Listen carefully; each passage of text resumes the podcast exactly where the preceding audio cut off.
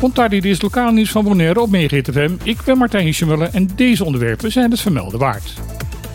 Stichting Natuurparken Bonaire gaat de lokale overheid voor de rechter strepen.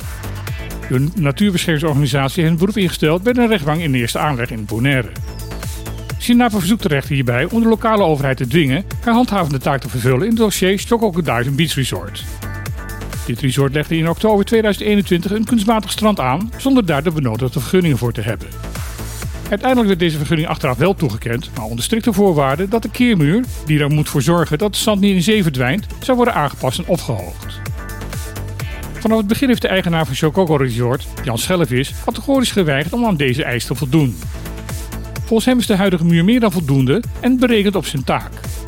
Onderzoek van de Universiteit van Wageningen heeft ondertussen aangetoond dat deze bewering van Schellevis onjuist is en dat de strand in het huidige vorm een ernstige bedreiging vormt voor de natuur rondom Bonaire.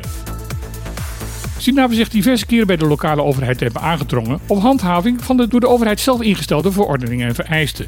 Tot nu toe zonder enig resultaat. Ook een door de overheid ingestelde dwangstof van 1,2 miljoen dollar is nooit door de overheid ingevorderd. De Natuurstichting zegt het te betreuren dat de noodzakelijke handhaving nu via de rechter moet worden afgedwongen.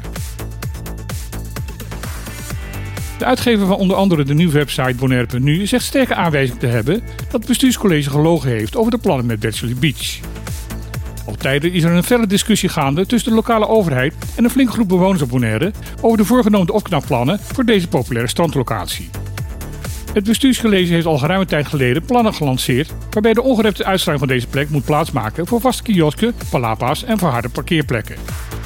Hier is veel verzet tegen, omdat veel mensen dit stukje nog bijna ongerepte klif in de oorspronkelijke staat wil behouden. Twee weken geleden zei de verantwoordelijk gedeputeerde Hennis Tielman in het radioprogramma Op de Klippen dat naar aanleiding van de ontvangen feedback de plannen zijn aangepast en veel minder ingrijpend zijn geworden. Daarmee zou volgens Tielman de natuurlijke uitstraling van de locatie meer behouden blijven. Volgens het bericht op Bonaire.nu klopt dit verhaal van de gedeputeerde niet. De website zegt dat volgens de architect van het project, Gino Obersi, er helemaal geen opnieuw plan bestaat. Obersi waarschuwt dat het OLB ook niet zomaar eenzijdig de plannen kan wijzigen. Daar zal overleg met hem over moeten plaatsvinden.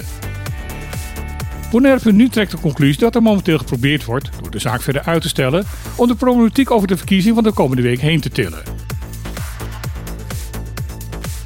Voormalige griffier van de Eilandsraad en verkiezingskandidaat voor de UPB, Willem Cecilia, zegt zich zorgen te maken over de illegale vuilstort in de natuur van Bonaire. In een brief aan Celibon zegt Cecilia zich te schamen voor de manier waarop de natuur momenteel misbruikt wordt als verzamelplek voor afval. Geen gezicht vindt hij en geen reclame voor het eiland ten opzichte van de toeristen die juist voor die natuur naar Bonaire komen. Hij roept Celibon op om actiever de rommel op te ruimen en te achterhalen wie de vervuilers zijn. Zegt voornemens te zijn ervoor te zorgen dat een nieuw bestuurscollege na de verkiezingen deze problematiek hoog op de agenda zet. De UPB, de partij waar hij momenteel kandidaat voor staat, heeft de afgelopen 10 jaar bij voortduring bestuurlijke verantwoordelijkheid voor Bonaire gedragen.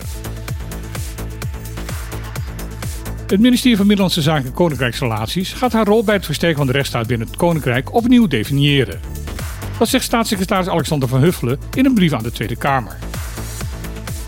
De rol die het ministerie heeft op dit gebied staat momenteel beschreven als het bevorderen van goed bestuur en het versterken van de rechtsstaat. Deze omschrijving wordt door veel deskundigen als te breed en te vaag beoordeeld. Van Huffelen is het met deze kritiek eens en zegt met de gedane aanbeveling aan de slag te zullen gaan. Daarbij vindt ze het belangrijk dat in de nieuwe omschrijving ook de autonome rol van de drie kaseilanden wordt meegenomen. Daarnaast zegt de staatssecretaris dat er momenteel zelfs een nulmeting ontbreekt, die zal er dus ook moeten komen.